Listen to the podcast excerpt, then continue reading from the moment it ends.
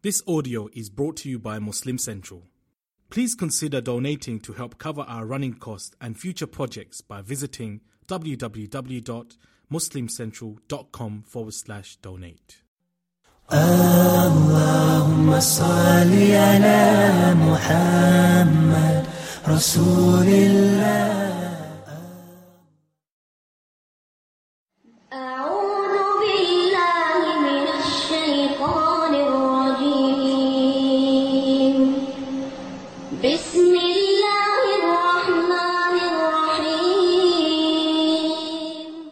Bismillah ar-Rahman ar-Rahim, alhamdulillah, wassalatu wassalamu ala rasulillah wa ala alihi wa sahbihi wa man wala.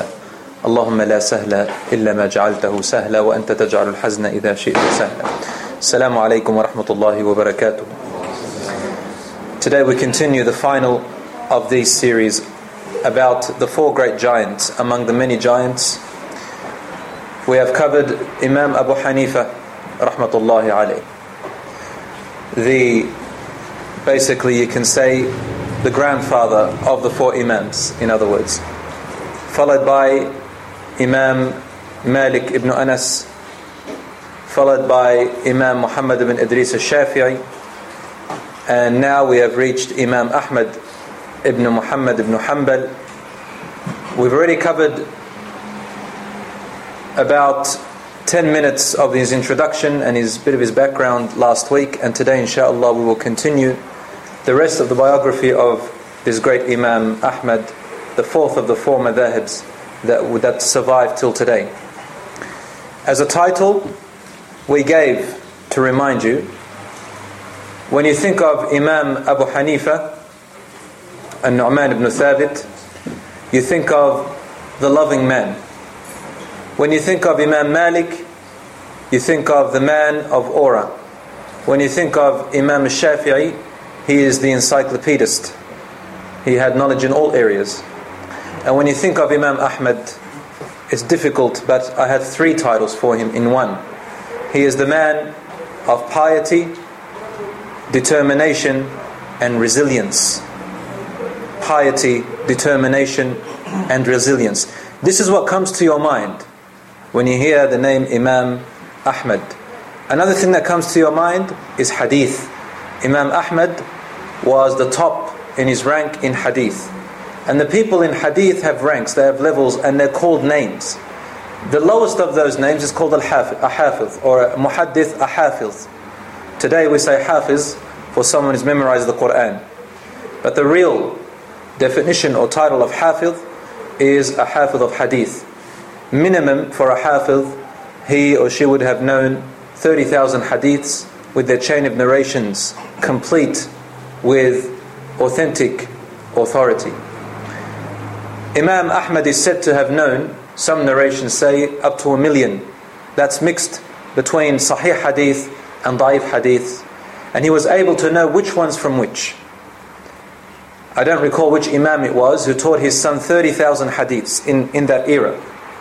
And after he learned thirty thousand hadiths, his son was about twelve years old, said to him, "Son, now it's time to learn the authentic hadiths. Everything you learned was the da'if, weak or fabricated." Imam Ahmad, the middle or the balanced amount that it is, he is said to have memorized is seven hundred thousand. Allahu A'lam, that is a huge amount anyway, even if he memorized one hundred thousand. And Imam Ahmad, he produced these hadiths in a famous book called Kitab al-Musnad. And today, scholars, for those of you who want to know, when they say this hadith is in Musnad Ahmad, this is how they say Musnad Ahmad. There's no need to search which Ahmad it is. You don't need to ask which Ahmad. Or when they say Rawahu Ahmad, it is narrated by Ahmad. Automatically it is Ahmad ibn Muhammad ibn Hanbal. Al-Shaybani is his original tribal name. So they say Musnad Ahmad in the book. Musnad, Musnad, basically it comes from the word of Sanad, which is chains of narrations. So his book is carried on authenticity. It is a bit unusual, and I don't understand why. We have We have six books of hadith that are the top and the most authentic of all.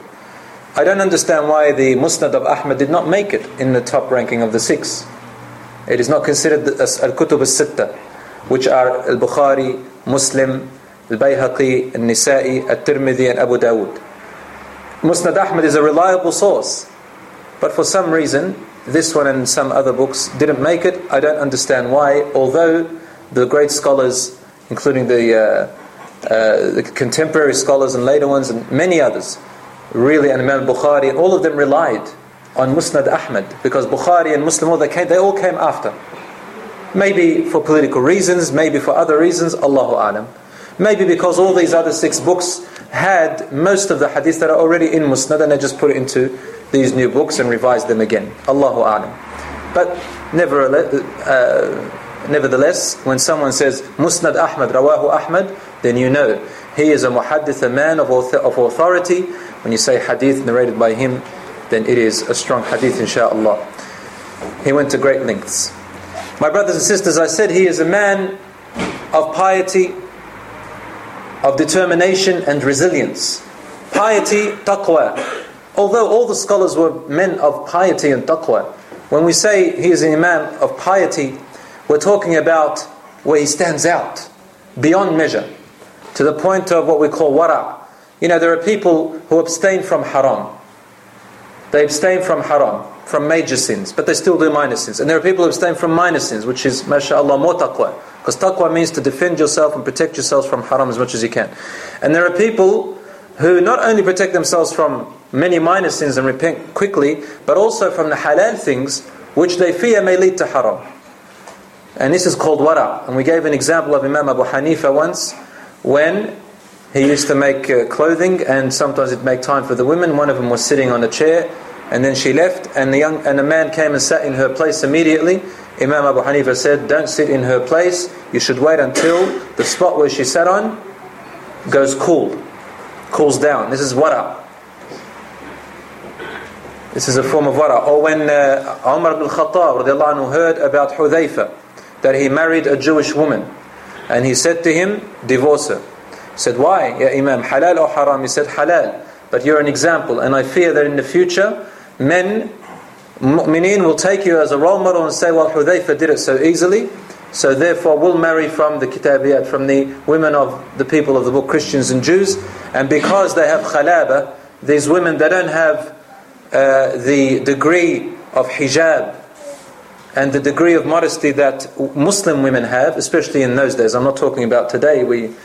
things are getting out of hand, unfortunately, but in those days it was much different.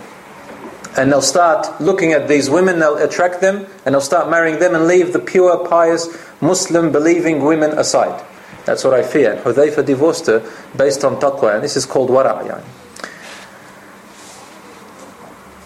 Imam Ahmad was a man of determination. You're going to find out today. What a determined man. Someone who makes a decision and sticks to it to the end. And this is really a quality of men, and really a lot of us are a speck when I explain Imam Ahmad's determination. Nothing stopped him, mashallah. You'll understand, and probably to some of you may seem a little bit extreme, but this was his way. Every scholar was known to be extra cautious in a particular area. Imam Malik never lifted his legs off the ground because he... out of respect for the Prophet ﷺ's body in the grave. He never left Medina in his life and died there. This is what he's known for. Imam Ahmad, you'll see his determination. Resilience. Resilience is when something after a calamity or a hardship, they come back straight. It doesn't affect them. So calamities, and resilience comes from the meaning of when a rod is bent and then it just goes back. Rasul ﷺ described the believer with resilience like a palm tree, and he described the arrogant person who disbelieves in Allah and arrogant like the cedar tree, the cedar, the arz tree. The palm tree, it bends with the wind. No matter how strong the wind bends it, it'll its head will touch the ground in the strongest storm, and after the storm is gone, the palm tree goes straight back up as it was before, as if it hadn't been harmed. As for the cedar tree, al-arz is known to be a solid, uh, stubborn tree. The wind comes really hard and it'll fight the wind. and when until it breaks. And when it breaks, there's nothing left. So Imam Ahmad was resilient, man of determination and a man of piety. Unlike all the other Imams, we said that every Imam had a turning point in their life, meaning there was a time in their life where something happened and then they went into the world of scholarly knowledge and religion. Except for Imam Ahmad. He was different to the rest. We cannot find at any time in his life where there was something that turned him around, made him go into the... In his history we find that from a from when he was a baby, when he was an, a child, he was always raised on religion and knowledge and the circles of deen. Why? We mentioned last week. His background is that he was an orphan. His father was a soldier. His name was Muhammad. However, he's not named Ahmad ibn Muhammad. He's named after his grandfather, Ibn Hanbal. And he was a scholar as well. And he was, he had a, a, a very strong position. And he was an activist against the, uh, the government, against the Umayyad dynasty with the Abbasid dynasty. He was a governor. And he was well known for his work and his mujahada, his struggle and his striving in order to keep things upright. So that's why when a person's na- they name a person after a famous person with a great name, and his grandfather had a great name and great greater purpose than his father. His father Muhammad died at about the age of thirty as a soldier in the battlefield in Palestine. As for Imam Ahmad, he had no brothers, he had no sisters. He had no relatives around him except one person. One person was left in his life, and that was indeed his mother. This mother of his was also from the tribe of Shayban. Bani Shayban, we said that they were people of resilience and determination. They're the only ones who, in the history of the Arabs before Islam, beat the army of the Persians. And so she came from that line, a strong, determined mother. She dedicated her life for Imam Ahmad to learn in the path of Allah subhanahu wa ta'ala. And she raised him on absolute piety, modesty, adab in all its sense. She gave up her life. She did not remarry after his father because she wanted to dedicate her whole energy and life on her son Ahmad. You won't believe this, but Imam Ahmad, because he loved his mother so much and he knew the sacrifice she had done for him, he was determined. This is where determination now starts to develop. The first thing I want to say is, he left to repay her back. He did not marry so long as his mother was alive, because he also wanted to dedicate his time and his years for his mother. For Allah first, then his mother, until she died, rahmatullah alayha, and he was at the age of forty. He married at the age of forty, subhanallah. His mother was a widow at the age of about twenty years old. You can imagine that. And subhanAllah, this reminds me of my grandmother. I'm not here to boast, but I hope, Ya Rabb, that she was like that. It reminds me in the same way. But this mother is far beyond her, subhanAllah, raising an imam like this. Imam Ahmad refuses to marry for his mother. If you sacrifice your life for me, I will sacrifice mine for you. Because if I get married, I don't want anything to be in your heart, even though I don't mean it. I may seem like I'm favouring my wife, and I don't want to give you the wrong impression, my mother. This is now the act of piety coming in. Even though he doesn't have to do that. But this was the Imam Ahmad. I'm explaining to you his personality. See how Allah chose these four Imams and made them for a wisdom which He only knows. Everyone has a different personality in an area which they become the ideal role models. We can't be exactly like them. Maybe we can, but they're ideal in a particular area. One more than the other.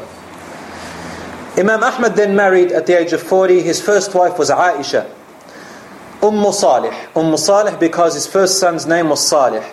She lived with him for thirty years.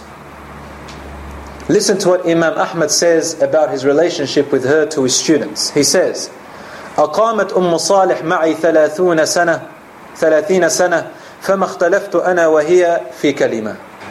أم صالح lived with me as a wife for thirty years. In these thirty years, her and I never disagreed on a single word. Now that's the ideal thing.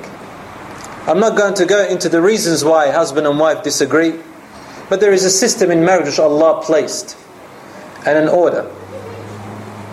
And the man has his role and woman has the role. And if they don't respect that role, then there will be mayhem and chaos. The husband is the leader of the home. The wife follows and obeys him, except in things which Allah has forbidden, even if it be against her own desires. And he must show her love and care and compassion in return. But if one of them is broken, the other is. But if the pillar of the home is broken, the whole home is broken. However, this is what the Imam says. I heard a joke. Uh, a friend of mine, Sheikh Navaid, who came down here, he says a husband and his wife, modern day husband and wife, in the bedroom, meaning there was obviously where they also going to be. A husband says to his wife, "What do you think if I became the Khalifa?" She says, "You, anyone but you. I'll never follow you, and I'll go and live up somewhere in some valley in a mountain than to follow your reign, because you'll destroy everything." Then she says to him, "If I climbed Mount Everest, what would you do? Wouldn't you be proud of me? What would you do?" He said, "I will climb all the way up, and I will stand with you, and I'll give you a small push." That's what he said. As for today, not to have a go at our sisters, just modern day. Another joke, and I heard it from another Doctor Hashim, Allah barik fi, jazahullahu khairan. He says, uh, before the husband and wife, when they're engaged, the husband does all the talking. When when they're when he comes to ask for a hand, they say that the man, he starts all the talking because she's shy and all of that stuff, right? That's what it's meant to be. That's how it's meant to be, right? She's shy and he's got to start out with talking. So he does all the talking, she listens. When they get engaged, she does all the talking, and then he listens. And when they get married, they both do the talking, and the neighbors listen. And this is the modern day catastrophe we're living in. After Aisha, his wife, died, after she died, Imam Ahmad married another wife. Her name was Raihana. And from her was his second son, Abdullah. Salih and Abdullah became scholars and muhaddithin. Unlike the other scholars, like Imam Malik, for example, we said that his son didn't like the knowledge and he liked to, you know, round up pigeons and catch pigeons. It was his daughter who was who became a faqih. With him, Salih and Abdullah were the scholars who took after their father. And unlike the children of the other scholars, their students are the ones who wrote about their madhab and their life and their biography. For Imam Ahmad, it was his two sons who wrote about him. I want you to imagine now, what kind of a relationship would this father have with his two sons? His two sons have wrote everything we know about today almost. The way he walked, the way he stepped, where he went, how he treated. How he... It means that this father went almost everywhere he went, his children were with him. And they became muhaddithin. He was a friend to his sons. Imam Ahmad, after Raihana, she died as well, and he lived on. He married again, and he had two children after the age of seventy-four years. He died at seventy-seven. seventy-four years, still having children. And his kids were still babies when he died, rahmatullahi alayh. It is, uh, there is narration about uh, Imam Ahmad's son telling us a story. He says, whenever a good man came to visit my father at home, my father would call me to want me to meet him. He would say, say salamu alaykum to my friend here. And he would say to his son, I want you to be like this man. And I mentioned last time, it is to our children and to younger children, what you say to them at a young age, they put it in their head. You look at a child and you say to them, subhanallah, your face looks like the face that is going to memorize the Quran. And suddenly you see them. Your face looks like a face of a leader. And watch them, what they become. Imam Ahmad had many other children as well. I didn't mention it, but they were Salih, Abdullah, Zaynab, Al Hassan, Al Hussein. Al Hassan, Al Hussein died when they were born. After them came Al Hashim, then Muhammad, then Sa'id. Sa'id became the judge of Kufa. Sa'id stood out after Abdullah and after Salih. And a friend of mine today was cutting my hair. He's among us. Where is he? Brother Murad. He says to me, having many children, you don't know which one will lead you to Jannah. And here we have Imam Ahmad. You've got his first two, and then he had many children, and finally the last one, almost, who was Sa'id, who became a judge later on, a scholar, a alim. Allah mentions in the Quran that people want more boys. And Allah gives girls to whoever He wishes and boys to whoever He wishes. Then He says, "La tadri ayyuhuma aqrabu naf'a." You don't know which one of them are going to benefit you more. The boy or the girl, the first one or the second one or the third one or which one.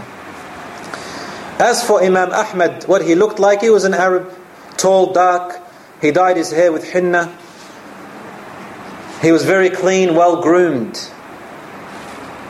He wore a cap like this one, and he wove it with his own hands. So he used to sew his own clothing, like Muhammad sallallahu alayhi wasallam. And I want you to listen very carefully what's happening here. Al Hassan Al Hussein, the grandchildren of the Prophet sallallahu alayhi wasallam. Imam Ahmad was a copycat of the Prophet ﷺ. He is known to be so strict in following the Prophet ﷺ to, to the extreme. He was similar, he reminds me of Abdullah ibn Umar radiallahu anhuma. He was like that, that even after the death of the Prophet ﷺ, out of love for the Prophet ﷺ, if he used to, they used to see him do strange things. He would go in his pathway and he'd make big footsteps to deliberately to put his foot here or there. And then when I asked him, why do you do that? He would say, Ar-Rasul sallallahu alayhi wa sallam, my friend, when I was a child, he used to walk here and I'm walking the same footsteps. One time when he reached this place, he used to duck. And I asked him, why do you duck? He says, there used to be a tree here and it had a branch. Abdullah ibn Umar. He says, I walked with the Prophet sallallahu alayhi wa sallam once and he ducked away from the branch. I just remember him when I get here and I duck. Now we don't all have to be like that, but subhanAllah, each sahaba and each imam has these qualities that it's out of love, yani. And if you have that, alhamdulillah. Imam Ahmad never imposed his views upon anybody. He followed them as determined, and he did not care what anybody thought or said about him. He was, if I could make another title for him, I would call him the man of absolute independence. Absolute. He thought something was right, he'd do it. Of course, in accordance with evidence and proper way. If he thought this imam was a great scholar, even if he was not popular, he would sit with him and learn. And you're going to find out, this is how he became the student of Imam al-Shafi'i. Imam Ahmad uh, was a poor person financially, very poor. And he was born like that, lived like that, died as a poor person. Poor in finance, not poor in heart or soul. He never accepted any gifts from anyone. Uh, sorry, he never accepted any money from anyone, even if it was borrowing. Any gift he took, he had to take it because Prophet ﷺ used to take it, but he would never leave a gift out without returning a favor back. Absolutely the next day sometimes, as much as he can. He wanted to prove to the people, listen, I'm not a poor, I don't want your charity. I'm like you and treat me like that and I will do the same thing for you. He scarcely ate fruit, unlike Imam Malik. Most of the time, uh, he ate bread and he used to moist it with water. I would eat bread and salt, water and salt. If he ate a watermelon, he'd eat it with bread, or bread with cucumber, something like that. This is how Imam Ahmad lived. And here, if I were to make a fourth title for him, or a fifth title, I would say the true ascetic. Ascetic means he did not want anything of this world. Different views, subhanAllah, from these different imams to tell us there is flexibility in the deen, but the reason why he did that is because he was a man of wara, of piety. His children weren't exactly like him, but he loved them and they loved him, and they were great scholars too. And Allah will reward him for what he has done. If he cooked any time, he would not add garlic or spices. Not because he didn't like garlic or spices, but because uh, he didn't see it as a source of enjoyment to him. He didn't want to enjoy too much. Didn't want to get it to his head. He memorized the whole Quran at a young age.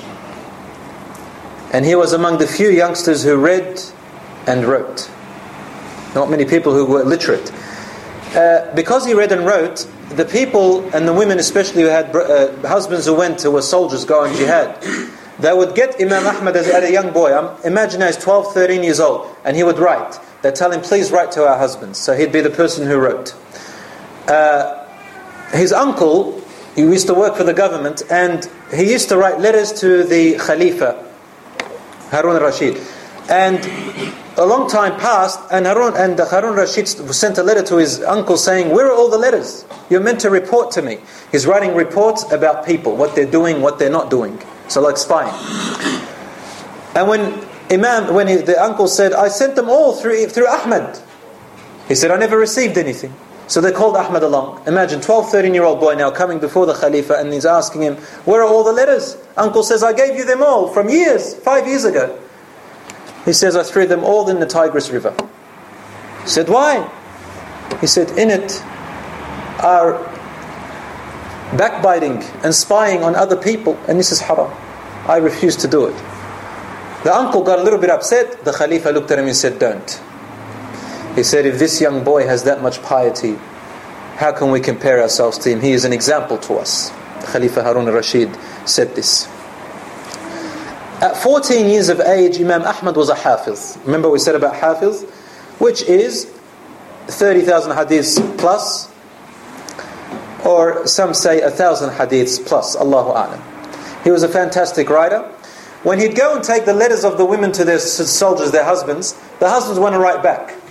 A lot of them couldn't write, so they got Imam Ahmad to write. They had a young child. And they'd write sometimes words of romance, love words.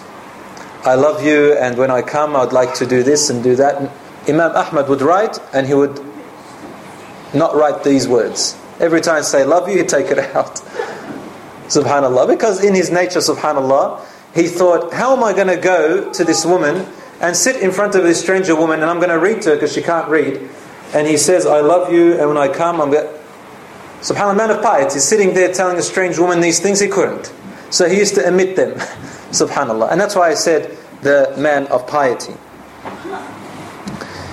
Everybody envied this teenager. You know, when parents, they wish that their children could be like a particular young man, this was Imam Ahmad. Everyone looked at him, and mothers and fathers say, I wish my children were like him. As a teenager, this was Imam Ahmad. Everybody loved him. Now there's something that I want to mention here, and uh, in the modern day it has been lost, wallahi, with great sorrow. I don't know if it's the wife's faults or the husband's faults or the society's faults or whatever it is. Imam Ahmad was what, what you would call today a mummy's boy, which is a wrong statement. He would do anything she told him. Early in the morning before Fajr, he would get up and wear his abaya and everything, and he would head off, wanted to head off to the masjid. Why? Not going to meet someone, a girl, or going out with his friends, or going out to A'udhu Billah. Wallahi, no. He was getting dressed to meet the Imam so he can get knowledge off them before anyone gets to them. That's where. Any friend he took, it was because he wanted to learn something off him. And when he became his friend, he was dutiful to him. Any Imam that he chose, anywhere he went, was for knowledge, was for piety, was to learn. He'd get up early in the morning before Fajr to go, and his mother would say to him, son, don't go. It's dark and I fear for your safety. Wait until Fajr time. And the son would always sit down. And he never left his home at night before Fajr because his mother didn't like it. She was afraid for him. Even though he could go, there's nothing wrong. But he obeyed his mother. Never argued with her about anything. Today, if if we say that to someone, said, Mum didn't let me out. And we're talking about a young man here, seventeen, eighteen, twenty years old. We ridicule them and tease them. Your mum and dad control you. You listen to your mum and dad. Aren't you a man? Imam Ahmad, when you see now what kind of a man he was, we would swallow our tongues. And when you know the value of mothers and fathers, you will swallow your tongue when you become a mother and father, when your children are old enough and they're strong enough. You're going to wish, because... For those of you who neglect your parents, or those of you who strive to tease others about that, Allah says, these are the days. Every person gets his day. You're not a father and mother now. You'll become a father and mother one day, and you're going to have to face the same thing. His friend Ibn Jarir, also a learned man, he said one day, come across the Tigris River so we can meet and learn. He said, no. He said, why? He said, my mother told me not to cross the river. I know, but she's afraid for me. I want to I want to obey her in that sense. He says, but just do it. It's no, no issue. He says, no, Mum said no. Some people say, my wife prevented me. Why don't you say, my mother prevented me? There was a scholar by the name of Haytham who said, if this young man lives long enough, he will be evidence against the people of misguidance. And truly, he became the evidence, my dear brothers and sisters. I'd like to stop here before I go on for a second. And I want to just inform you about something. Who were his teachers? His first teacher was, guess who? Huh? No, his father died when his father was thirty years old, and he was an orphan, his son. So his son was still about one or two years old. His name, his first teacher was Abu Yusuf al-Qadi, who was the first student of Imam Abu Hanifa. You know, when people make this difference in Abu Ahmad ibn Hanbal and Abu Hanifa, they say they're so different, right? And the Hanafis teach the, tease the Hanbalis, and the Hanbalis tease the Hanafis, all this rubbish that now, today we are doing. Well, his great and first teacher was Abu Yusuf al-Qadi, the great student of Imam Abu Hanifa.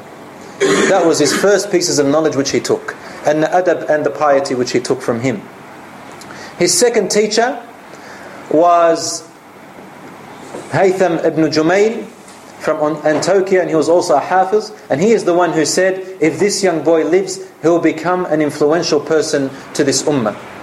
The third teacher he had was Yazid ibn uh, uh, Hurawayh al-Wasit, at the time of the Khalifa al-Wasit, and he was a very powerful and influential teacher, Yazid, so much so that when the trial came, which I'm going to talk about today, the Khalifa al-Ma'mun did not dare to stand up against whoever said that the Qur'an was created. I'm going to talk about that. While Yazid was alive, his teacher.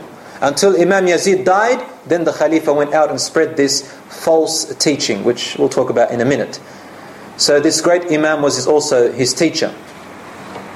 As for the fourth teacher, was Abdul Rahman ibn Mahdi, the scholar who encouraged al-Shafi'i. He was the scholar who encouraged Imam al-Shafi'i to write his book, Al-Risala. We mentioned that last week, or the week before. His fifth teacher was uh, a teacher from uh, Basra, from the heartland of Bani Shayban, from the original tribe of Imam Ahmad. And his name was Waki' ibn al-Jarrah. Waki', whom we mentioned last time, is a famous one, otherwise known uh, um, also uh, in another name which we mentioned last week. He is the one who made Imam Abu Hanifa go into the channel specializing in hadith. His sixth teacher was Abdul Razzaq ibn Humam from Mecca. Seventh teacher was Imam al-Shafi'i from Mecca. And it was Imam al-Shafi'i who was his greatest and most influential and loved and loved teacher of all of them. Imam al-Shafi'i, who is called Nasr al-Hadith, the victor of Hadith. And Imam Ahmad was so impressed by him. The story goes like this. In Mecca, Imam Ahmad went there one day. And he was still in his uh, you know, twenties or so. So he's a young man. Imam al-Shafi'i was still in his early times. Wasn't very popular yet. And he had a friend by the name of Yahya ibn... Uh, Subhanallah, I'll mention his name inshaAllah soon. His name is Yahya ibn Ma'in. And he was his friend in, in lessons, in study. When they used to go to Mecca, there was a teacher named Sufyan ibn Uyayna. You may have heard of him. He was the popular one. All the people went to his circle in Mecca. There would be many circles and he'd go to him. So if one day, uh, his friend Yahya ibn Ma'in, he noticed that Imam Ahmad was not in the circle with them, with Imam Sufyan ibn Uyayna. Sufyan ibn Uyayna, and an extraordinary scholar of his time and even till today. He looked and he saw Imam Ahmad, the young man, sitting in one of the, in the circle of Imam al-Shafi'i. Now at that time, Yahya did not know who Imam al-Shafi'i wasn't popular yet. He just looked like a Bedouin, just like a Bedouin, Imam al-Shafi'i. He thought, what's Imam Ahmad sitting with a Bedouin? He went there and he sat with Ahmad and just a few people around this circle. He said, "Ya Imam, what are you doing, Ahmad?" He said, "Come here, come here," he said to Yahya. He said, "Listen to this man." He said, "But Sufyan, Imam Sufyan," he goes, "just listen, just listen for a second." He sat down and listened, and he said, "It's impressive." He said, "But why did you leave Imam Sufyan ibn Uyayna to come to a man, a Bedouin?" He said, "With Imam Sufyan, if you listen to him and you missed out something, you can ask him tomorrow. As for this man, the words you hear for him, if you don't hear him first time, you will never hear them from anyone again. This man is something different." Yahya said, "But, okay." He went and sat back with Sufyan.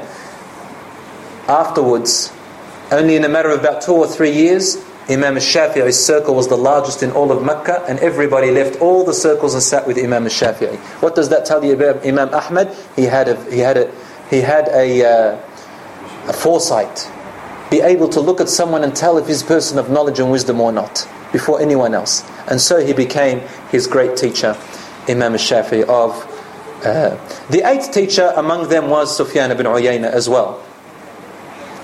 The ninth teacher was Yahya ibn Sa'id al-Qattan, same status as others, until Ahmad became a scholar of his own. My brothers and sisters in Islam, Imam Ahmad, at the age of twenty-two years old, now you're going to see the man of determination. twenty-two years old, he once he left Baghdad from Iraq, and he traveled to different places in his twenties, all around the world, including Kufa, Yemen, Medina, Mecca, five times. And how did he go to them? All of them walking. You're asking me if he went on a camel? Not even on a camel. You're asking me if he went on a mule? Not even on a mule. Not on a horse. Not even on a sheep or a goat, because it can't hold him. He went walking. Walking. Why? Because he had financial difficulty. So much so, that one time, he went from Baghdad to Mecca. On his way he got lost, and I want you to imagine, lost on his way.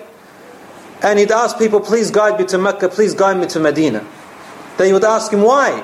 He'd say, I want to go do Hajj. Allahu Akbar, to do Hajj. Every year almost he did Hajj for his mother. And in Mecca, that's where he met Imam al-Shafi'i, as I told you before. His famous friends were Ishaq also, Ishaq ibn Rahawayh and Yahya ibn Ma'in.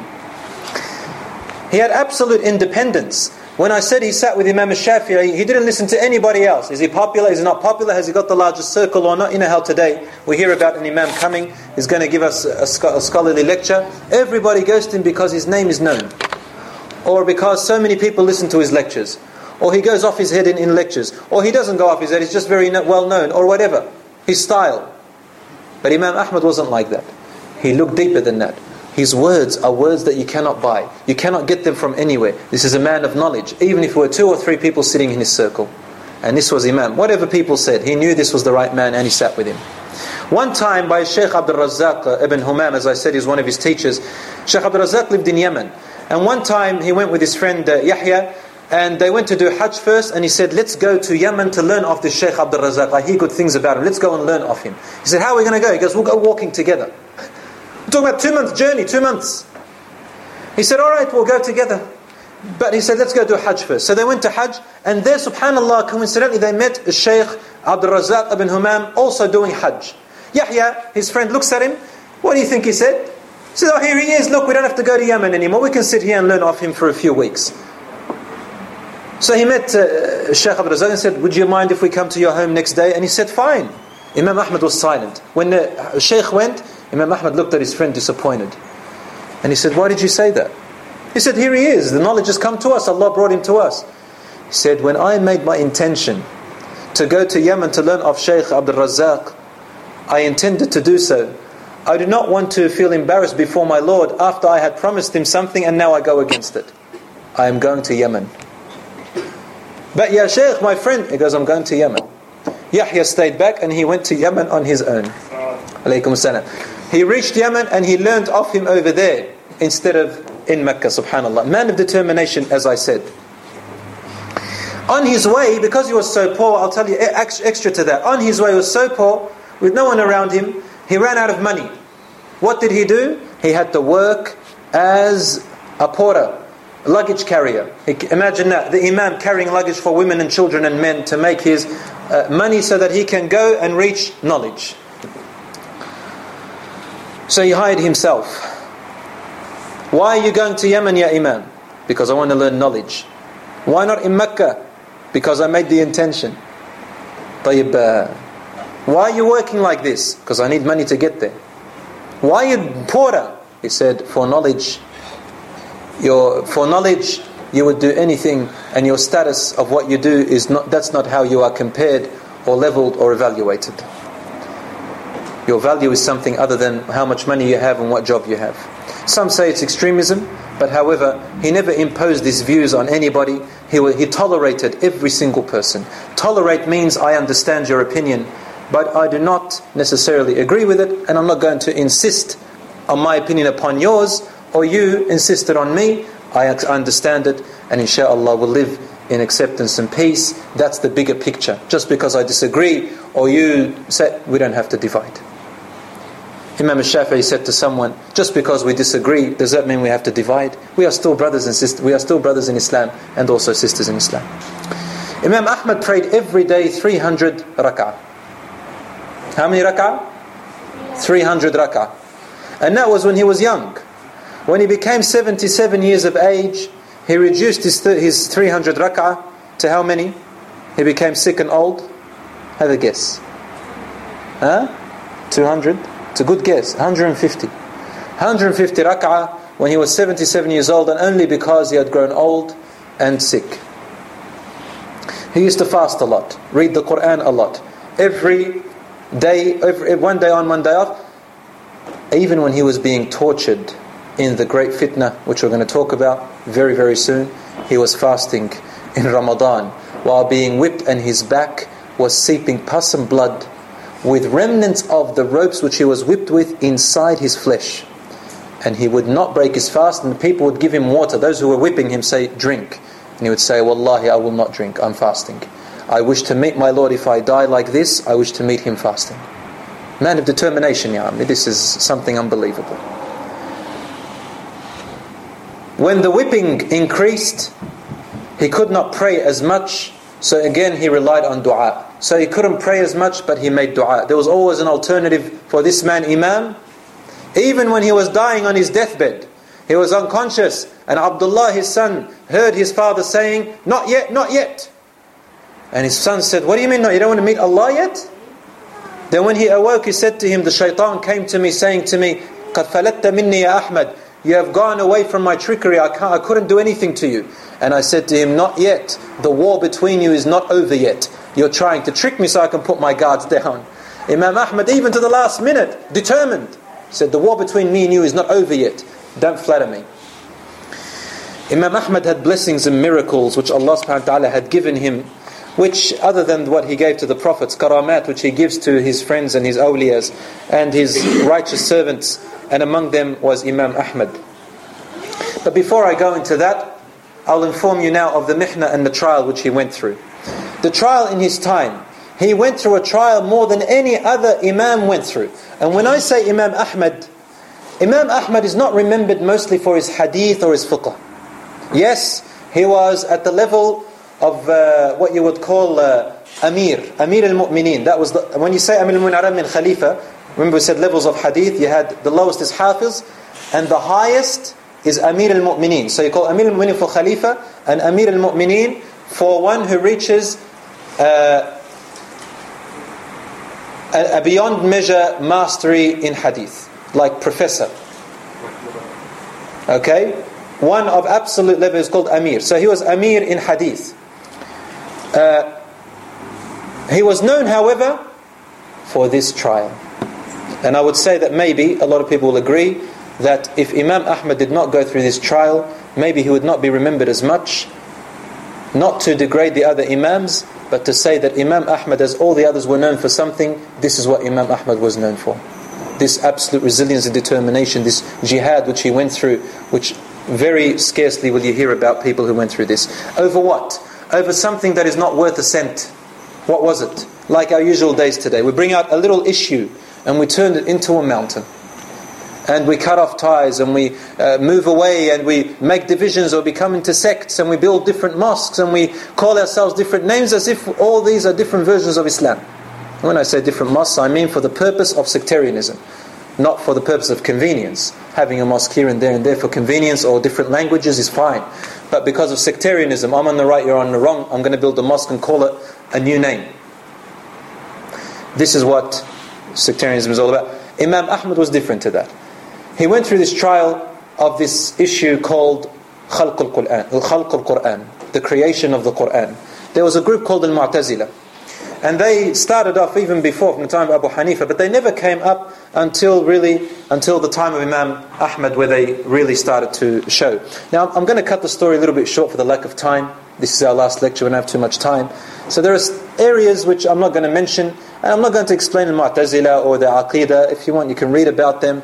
In fact, it's all been dealt with. To go into it is senseless and benefits us nothing. Let's talk about what benefits us, and that is to stand for truth for the sake of Allah subhanahu wa ta'ala, and while standing for the truth, being tortured, while being tortured, forgiving those who tortured you for the sake of Allah. I'm going to mention, this is the moral from Imam Ahmad. Many Imams at his time, there existed thousands and thousands of Imams. He had to be tortured and went through this ordeal over three consecutive Khalifas. One died. It was a Khalifa, uh, Al-Mu'tasim, followed by his brother Al-Ma'mun, followed by his son Al-Wathiq, and then it stopped. Now, what happened? He, this idea of uh, Khalq al-Quran, this group of people came along and they said, the Quran is not the word of Allah, it is the creation of Allah. Because speech is created, and speech was came after Allah, therefore the Quran is speech, and it is created like you and me. It is not the words of Allah. Which means that it can, it, it, it can be... Uh, It can err, it can make mistakes, because every creation of Allah is fallible. Fallible, it makes mistakes, it's not perfect. So therefore they're implying the words of Allah are not perfect. And they said, they used their words and their evidences of philosophy and ilm al-kalam, which they took from Greek philosophy and made this new idea, which no scholar or sahabi or prophet ever said or even came into before. They came out in the time of Harun al-Rashid, one man, and Harun al-Rashid killed him on the spot. Then he died. Al-Khalifa al-Ma'mun came up. And then Al-Mu'tasim, his brother, followed by his son Al-Wathiq. So Al-Ma'mun was the first. He first, he didn't believe in that. But there was uh, a man who came out. He was a faqih. He understood scholar in religion, but he was affected by the philosophy and uh, dialectics of the Greeks and so on and so forth. He made up this thing, and he came to the Khalifa Al-Ma'mun, and he convinced him about the Khalq of the Quran. Al-Khalifa Al-Ma'mun, unfortunately, even though he was a very learned man, very learned man in secular knowledge, an, an educated and academic, he influenced him and he believed what he believed. At first, Al-Khalifa Al-Ma'mun did not impose it on people. He said, I believe in this, but he didn't impose it. But then this man came back to him and said to him, I can't recall his name, but he said to him, no, you have to tell the people this is part of Aqeedah and have to agree on it. And if they don't agree, it is disbelief. So then after three years, Al-Ma'mun stood up on this rampage. He said everybody must accept it.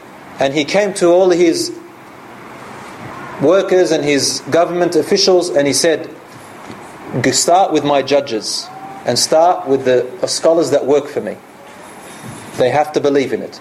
And he got one of his, his uh, secretaries and he said to him, ask one question. Ask them this. What do you say about the Quran? If they don't answer a clear statement, ask them. Do you say the Quran is created or not created? If they say created, let them go. If they say not created, report it to me. And this is what he did. About thirty thousand imams. It's halal because of their lives, yielded. They all said the Quran is created. Only a number of them. Some of them, they did a trick. They said, the Quran, the Zabur, the Zams and the Torah, these four are created, meaning my four fingers. The government understood, the Khalifa liked it, and he said, well, okay, this is called Tawriyah, say it. Tawriyah, say it. And I want the Imams even just to say that. Finally came Imam Ahmad and three friends of his were contemporaries. They came to him and they asked him the question, what do you say? They said, the Quran is the word of Allah, not created. So they put him, he reported it. The Khalifa ordered that they be put in chains and brought as prisoners. When they came to that, two of his friends, the ulama, they yielded. They said, no, no, it's created. They couldn't withstand it. Our family, our children, and they were left behind. Then it was Imam Ahmad and his favorite friend, Yahya ibn Ma'in. Yahya ibn Ma'in was resilient. They put the chains in him and on their way. But even Yahya yielded. But there was, I think it was Yahya or another friend of his, subhanallah, on their way, I think it was Ishaq, Ishaq. On their way, Ishaq died from the travel. As for Imam Ahmad, he was still alive. On his way, Imam Ahmad, this is now where the karamat come in. On his way, he made a dua. He said, "Oh Allah, Allahumma la tajma'ni bil Ma'mun. Oh Allah, do not let me meet Ma'mun." The second day, they came back and they said, "You have to be returned." Why? He said, "Your sentence has been su- suspended. The Khalifa died." Wallahi, this is true. The Khalifa got sick and he died. But before that, Al-Mu'tasim, his brother, took over. Al-Mu'tasim was not a scholar. He was a military commander. So he was tough, was ruthless. And his brother Al-Ma'mun, he loved him a lot.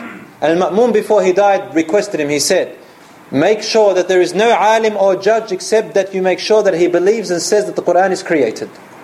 Al-Mu'tasim did not care about anything else. All he wanted is to carry out his brother's order.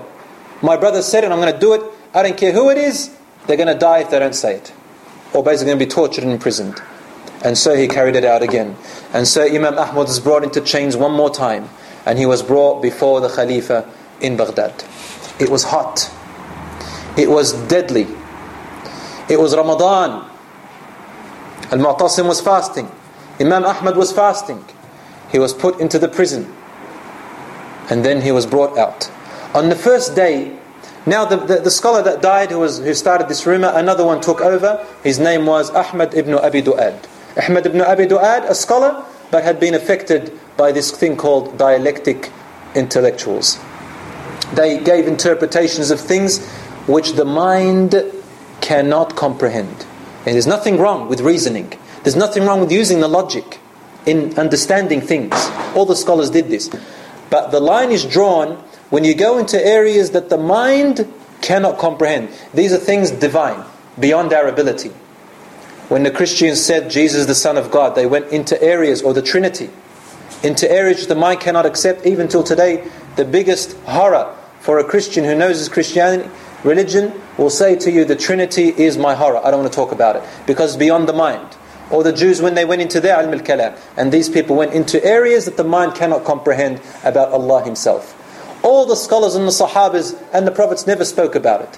And so the debate began.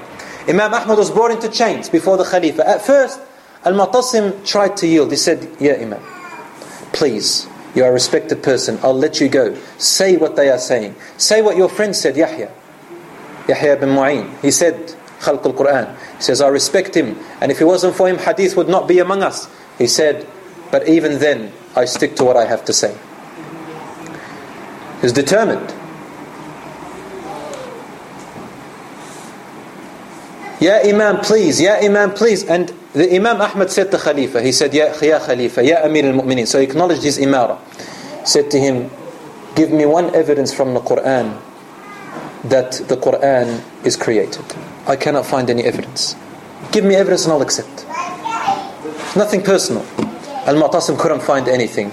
Then jumped, then he said, "Take him to the prison." He went. Second day he came out. And this time, Ahmad ibn Abi Du'ad and his scholars around there. Ahmad ibn Abdad went into a debate with him. He said, "I have evidence from the Quran that the Quran is created." He said, "Which one?" He said, "Allah says, Inna anzalnahu Qur'anan Arabiyan. We have sent this Quran down in the Arabic language." He said, Imam Ahmad looked at him and said, "Allah did not say we have created the Quran in the Arabic language. He said we have sent down the Quran in Arabic language. This does not mean it is created." Then they went into a debate. Here, there. And the debate went on and there is no evidence. And Imam Ahmad is reciting his evidence as if he could read them before his eyes, even though he was in chains. As for Al-Mu'tasim, he's watching. He didn't care whether he's right or wrong. All he cared about was carry out the bequest of his brother. That's it. They put him back in the prison. Third day, fourth day, fifth day. Imam Al-Mu'tasim is trying to yield. Please, I'll let you go with your family. Just say it and I'll let you go. Imam Ahmad determined, I will not say it. This is deen. It's not my religion. It's the religion of Allah. On his way, I didn't mention when he was going through the deserts. On his way. Subhanallah, it was not a, an alim. It was not a scholar or a shaykh or a judge who came to him to give him strength. You know who came to him?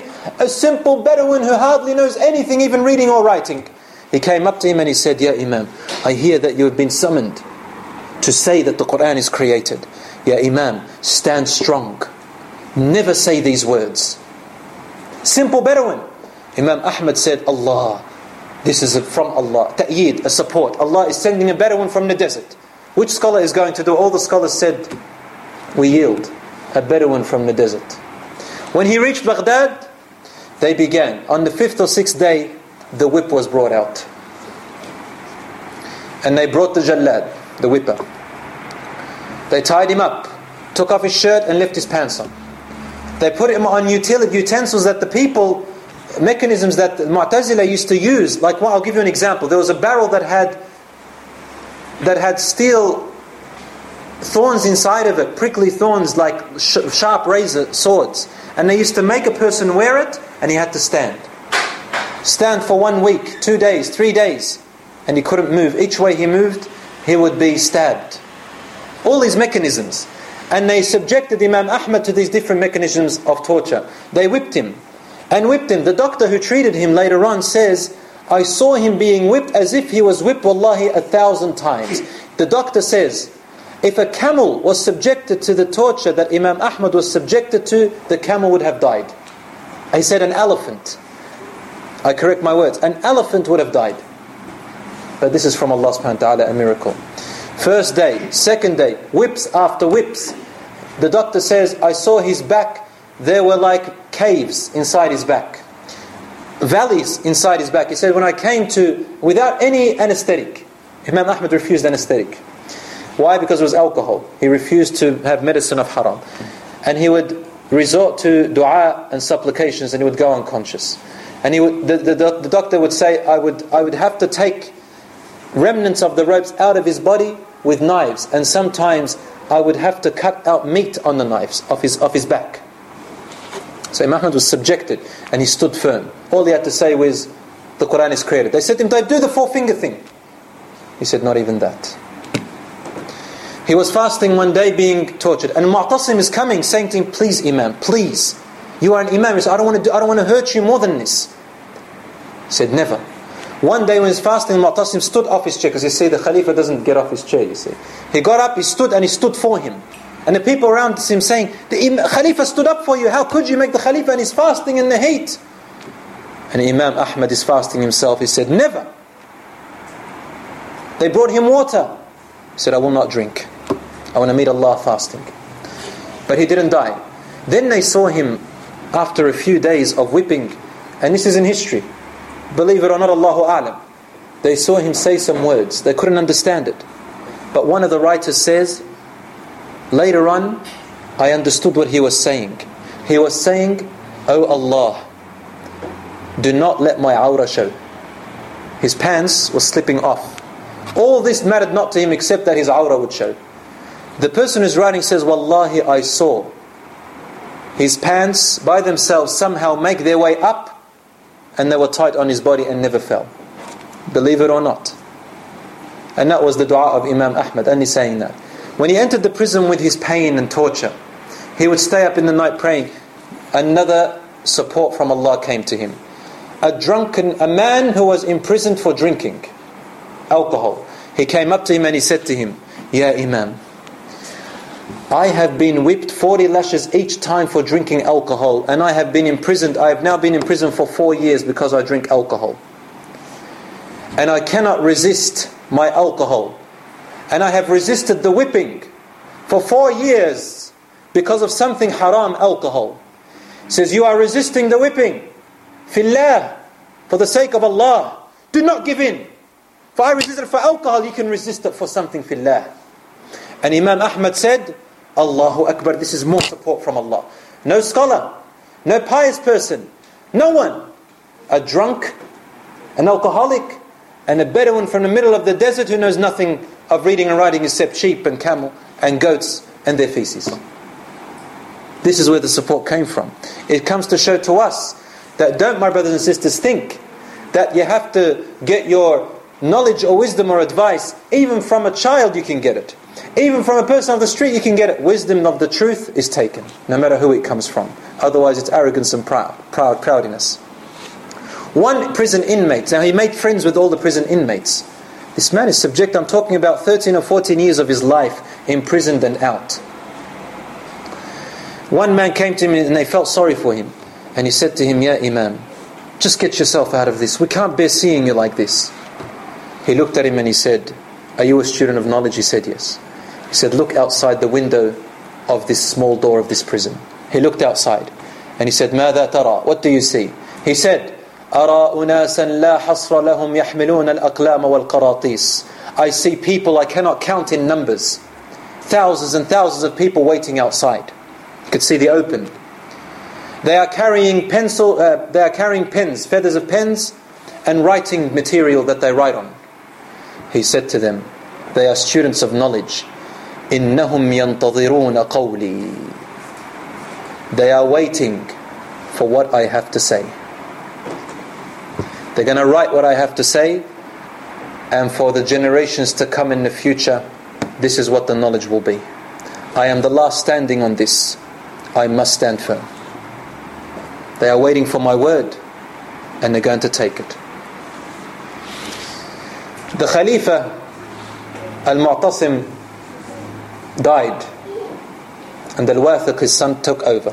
Same thing, was affected by. But this time Al-Wathiq, he looked at Imam, and he saw that there was a social issue. He didn't want an uprising against him, because the people, the amounts of people who were sympathizing with Imam Ahmad were too many. So he had to stop the torture and take off his chains. For several years Imam Ahmad taught the students from behind bars, until finally one day he stood him up, and, and this Ahmad ibn Abi Du'ad was standing there. Al-Wathiq was sitting, and Imam Ahmad was standing there. He said to him, The Ahmad ibn Abi Du'ad, he came up to him and said, "Just say it, whisper it to my ear, and I'll let you go. Whisper it, I have a connection with the Khalifa." He did. No one understood this Imam. This Imam didn't care about you or you or you. He'd die in this cause. Then he said to him, "Ya Ahmad, give me one evidence and I will follow you." He said, "Ar-Rahman allama al-Quran." The most merciful, he taught the Quran. Ar-Rasul sallallahu alayhi wa sallam, Imam Ahmad said, Allah did not say Ar-Rahman Khalq al-Quran, created the Quran. He said Allam al-Quran, he taught the Quran. This is not evidence. Then he said to him these words. He said, "What you are saying, did the Prophet Muhammad sallallahu alaihi wasallam know it?" He said, "Yes." Actually, he said to him, "No," because if he said yes, he needs evidence. He said, "Tayyib, did Abu Bakr know this?" He said, "No." He said, "Did Umar?" He said, "Yes." He said, "Did Umar ibn Khattab know this?" He said, "Yes." He said, "Did they talk about it?" He said, "No." He said, "Ar-Rasul sallallahu alaihi wasallam is silent about it. Abu Bakr is silent about it. Umar is silent about it. And do you think you're better than the Prophet sallallahu alaihi wasallam, Abu Bakr and Umar, to talk it? They stayed silent, why can't you stay silent?" And that's when it was the last straw. Al-Wathiq started to think with his head, the Khalifa. It says in the, in the uh, narration that Al-Wathiq started laughing so badly that he fell backwards. You see, the Khalifas have a special way of laughing. They've got to go on their back and lift their legs up. He fell back and lifted his leg up, saying, "Ya Ahmad ibn Abi Du'ad, the Prophet and Abu Bakr and Umar, they stayed silent and you had to open your big mouth." Until finally Al-Wathiq looked at it and he said, "This is rubbish." Al-Wathiq died, but he didn't release him and, and announce it. Harun, uh, another Khalifa came up. Allahu alam, it was Al-Wathiq or the one after him. And he said, "What is this?" He released Imam Ahmad, and he came to the Mu'tazila, and he stopped them where they were. Some of them had to be put to death, and some of them were put in the mechanisms of the torture which they used to torture the other people with. And the whole of the city, Al-Khalifa announced that the Mu'tazila are rejected and refused, and this Imam has shown their their wrong. And then the people of the Medina, of the whole city, came from Baghdad, and the Imams, and all those who whipped him and tortured him, seeking his forgiveness. including the Khalifa. You know, like the uh, Australian, uh, the national apology for the Aboriginals, the Rudd government, like that. We apologize officially to Imam Ahmad and we hope that he'll forgive us. Imam Ahmad announced, he said, I forgive every person, every Khalifa, every person who instigated this, every person who whipped me. And I forgive them with all my heart, except the Mu'tazila. I don't forgive them. Why? Because if I forgive them, I am supporting a deviant sect. I don't forgive them. Imam Ahmad forgave in the cause of Allah. And this is the love of Allah, a love of Allah. When someone says, by Allah, he says, for the love of Allah, I forgive you. Abadan. He never took anything personally. I'll finish it off, insha'Allah, uh, about his miracles which Allah subhanahu wa ta'ala gave him. Once a crippled mother asked her son to go to Imam Ahmad while he was in his home. She was crippled and she said, go to Imam Ahmad and ask him to make dua for me, for I hear his dua is accepted. When her son reached Imam Ahmad, he said, Imam, my mother has sent me to make dua for her, she is crippled. The Imam looked disappointed and he said to him, you've come to ask me to make dua for you. You make dua for me. This is the humbleness and piety that I was talking about. Not saying, yes, I'm it. Make dua for me, I need your dua. So the son thought that Imam didn't want to make dua, so he left. When he reached the home, he found his mother standing up and walking. Imam Ahmad had made dua for his mother. Uh, Imam Ahmad never accepted any gifts from the government or money. His son Salih married a wealthy woman and he bought some expensive furniture, about four thousand dirhams.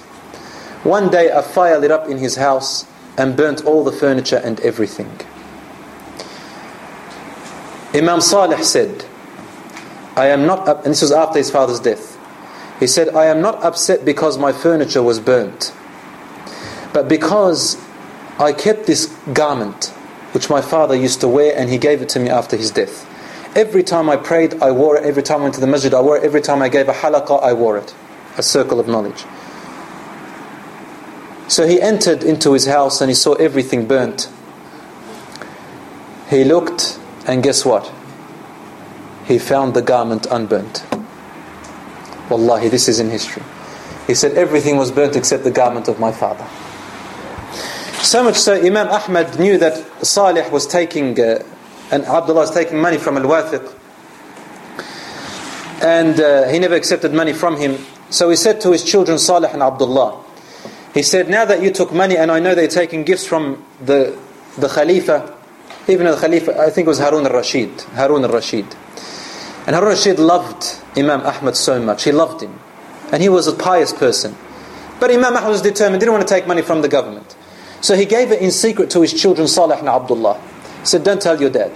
When Imam Ahmad found out, he said, Wallahi, I will not eat at your house anymore, or sleep in your home on anything you have, because all of it comes from the money of the government. He didn't say it out of hatred. He spoke to his children. He loved his children, everything.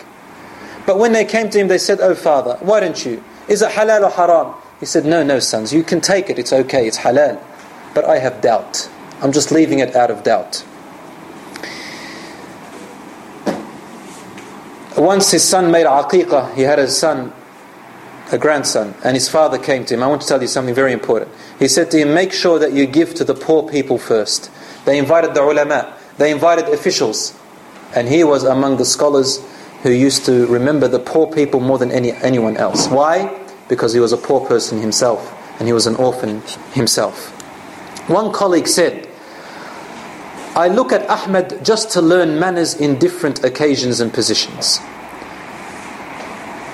He always returned, returned the favors ASAP. Al-Mu'tasim who tortured him, Al-Mu'tasim who tortured him, Imam Ahmad forgave him. I'll tell you why. He knew Al-Mu'tasim had conquered a land near the Romans. Just because he had done this for the sake of Allah, Imam Ahmad, without Al-Mu'tasim apologizing, without Al-Mu'tasim going to him, and Imam Al-Mu'tasim died wanting the torture and the imprisonment of Imam Ahmad.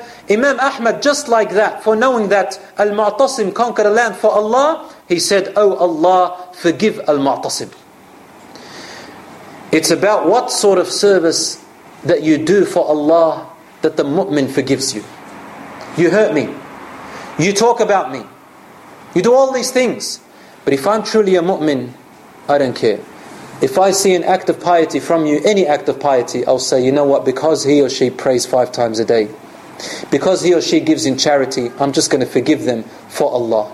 And Imam Ahmad used to say, ماذا ينفعك أن يعذب أخوك المسلم بسببك? What benefit will you get on the day of judgment that your brother or your sister be tortured by Allah because of you? What benefit are you going to get of that? So he said, I forgive Al-Mu'tasim, and I ask Allah to make me a ransom for all those misguided. Allahu Akbar. All those who are misguided, I want Allah to make me a ransom for them on the Day of Judgment.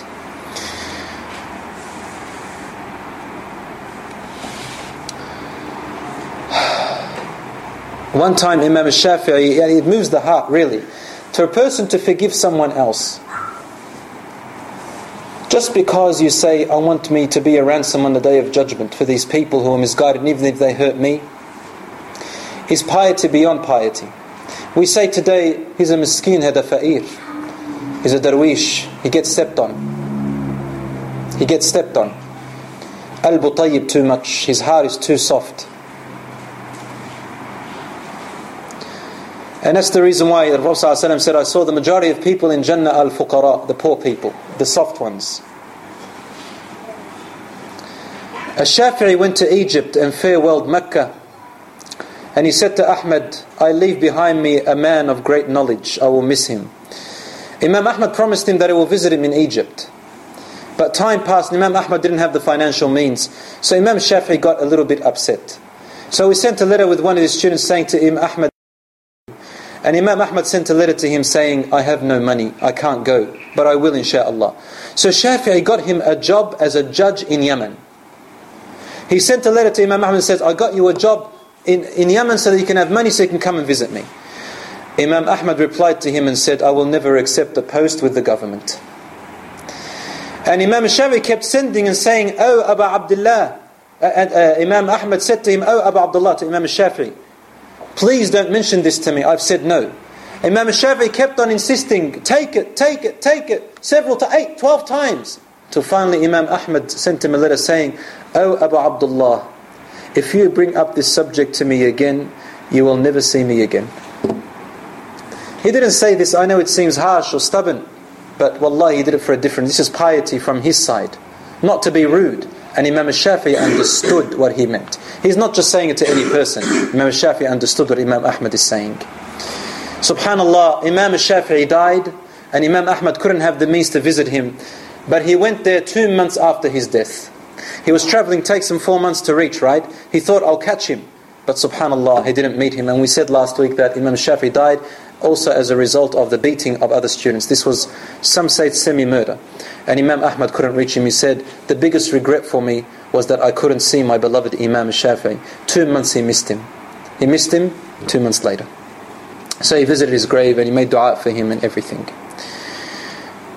Uh, one last, uh, one few more things. His son Salih said, my dad ordered me to buy a gift one day worth five dirhams. He didn't have much money. I bought a gift worth five dirhams for my neighbor. So when I asked him, Father, why did you order me to do that? He said, because yesterday I saw my neighbor give a gift to my son Sa'id. Sa'id was about two or one years old. Uh, two years old. I saw him give him a gift. So I bought gifts for his children the next day. He didn't want anyone to make him feel poor. He had a dignity. He loved this. And he brought him love with other people. Someone who was jealous said to Al-Mutawakkil, I'm sorry to have said Harun al-Rashid, the next Khalifa was Al-Mutawakkil, who loved him. One person was jealous, said to Al-Mutawakkil, Ahmad doesn't want to take gifts or uh, money from you because he doesn't accept your position of ruling. Maybe because he says it's not legitimate. Wanted to make fitna. Al-Mutawakkil said to him, if my father Al-Mu'tasim, he was his father, resurrected and told me Ahmad had something against you, I would not believe him. Everybody knew Imam Ahmad's intention. This is how Imam Ahmad was known. And lastly, my dear brothers and sisters in Islam, Imam Ahmad ibn Hanbal, when he uh, passed this fitna and this trial, hundreds of thousands of people around the world began to remember him. The day that he died, there is an exaggeration. They say about a million people followed his janazah. And some people say, exaggerating, they said, when he died, certain number of rabbis and certain number of priests embraced Islam. And this is of course uh, not true, because his own students said, this is not true, even his children. He said, you know what, if he died and uh, only one person embraced Islam, that will be enough, mashallah. After he died, there was a great funeral for him. It is said that about one hundred thousand attended his funeral, and that is more likely. The government stopped, and it was a national, it was a national, uh, uh, any holiday, if you like. They stopped everything. People closed their shops. The government stopped their work. Everybody to attend the funeral of Imam Ahmad. After this fifteen years of torture, Allahu Akbar. My dear brothers and sisters in Islam, what happened after him was a disaster. His students became overzealous and extreme, like the students of Imam Shafi'i who beat up uh, students of Imam Malik who beat up Imam Shafi'i. And they began to become too rigid, too strict, beyond measure, saying, some of them even went to the extent of saying, after the Prophet Muhammad sallallahu alaihi wasallam, no one is more important or valuable or pious than Imam Ahmad. Not even more than Abu Bakr radiallahu anhu, was not even more than him. And some said, only Abu Bakr and Umar. Be- but why? They said because Imam Ahmad went through the torture of Khalq al-Quran. Abu Bakr and Umar and all of those went through trials, but they had supporters. As for Imam Ahmad, he had no supporters. And this is wallahi extreme, zealous, mutanatta', this is haram. They went to the extent of saying, there is no greater faqih than Imam Ahmad on the face of the earth. And this is again overzealous approach, extremism. Al-Rasul sallallahu alayhi wa sallam used to say, هَلَكَ الْمُتَنَطِّعُونَ. He said it three times, soon to destruction are the extremists. And he has said, لَا تَطْرُونِي كَمَا أَطْرَتِ النَّصَارَى عِيسَى بْنُ مَرْيَمَ فَجَعَلُوهُ إِلَهًا. Do not overpraise me like the Christians praised, overpraised Jesus, son of Mary, until they turned him into a god. And unfortunately, these students and students of their students became more and more and more. It is said that, what not said, this is true, the fact that uh, students, students, what they started to do was they went and started to do this police of Amr al-Ma'ruf wa Nahi al-Munkar, commanding good and prohibiting evil. It is said that they were the ones who carried sticks, and they would walk in the streets, and if they see a woman that was showing her face, for example, they would carry the stick, and they would uh, subject her to whipping. And uh, they used to walk with this. If a person didn't go to the salat straight away, they would whip him. There was a harsh approach that if Imam Ahmad was there, he would whip them. Uh, so much so that yani, they went beyond measure, taking the law into their own hands, going beyond the Khalifa. Sometimes, and later on, some of these students, what they would do is, they would instigate something in order to prove the madhab of Imam Ahmad to be right, just to pick up a fight. I remember, uh, even till now, yani, some, some of these people with this approach, whether it be from the Ahnaf, or the Hanbalis, or the Shafi'is, or the Malikis, we find this same approach. But they pick on the Hanbalis, and the Hanbalis pick on the Shafi'is, and the Hanafis, and, and they call them these names, Hanafi, Shafi, Hanbali. Wallahi, I, I'm, I'm against that. People calling themselves like that. You can say, I follow this madhab, no worries. No worries, ya akhi, follow it. SubhanAllah, these were great imams. But don't be blind followers to the point where you divide and you begin not to pray behind the person, you begin to fight over insignificant issues, wallahi al-azim.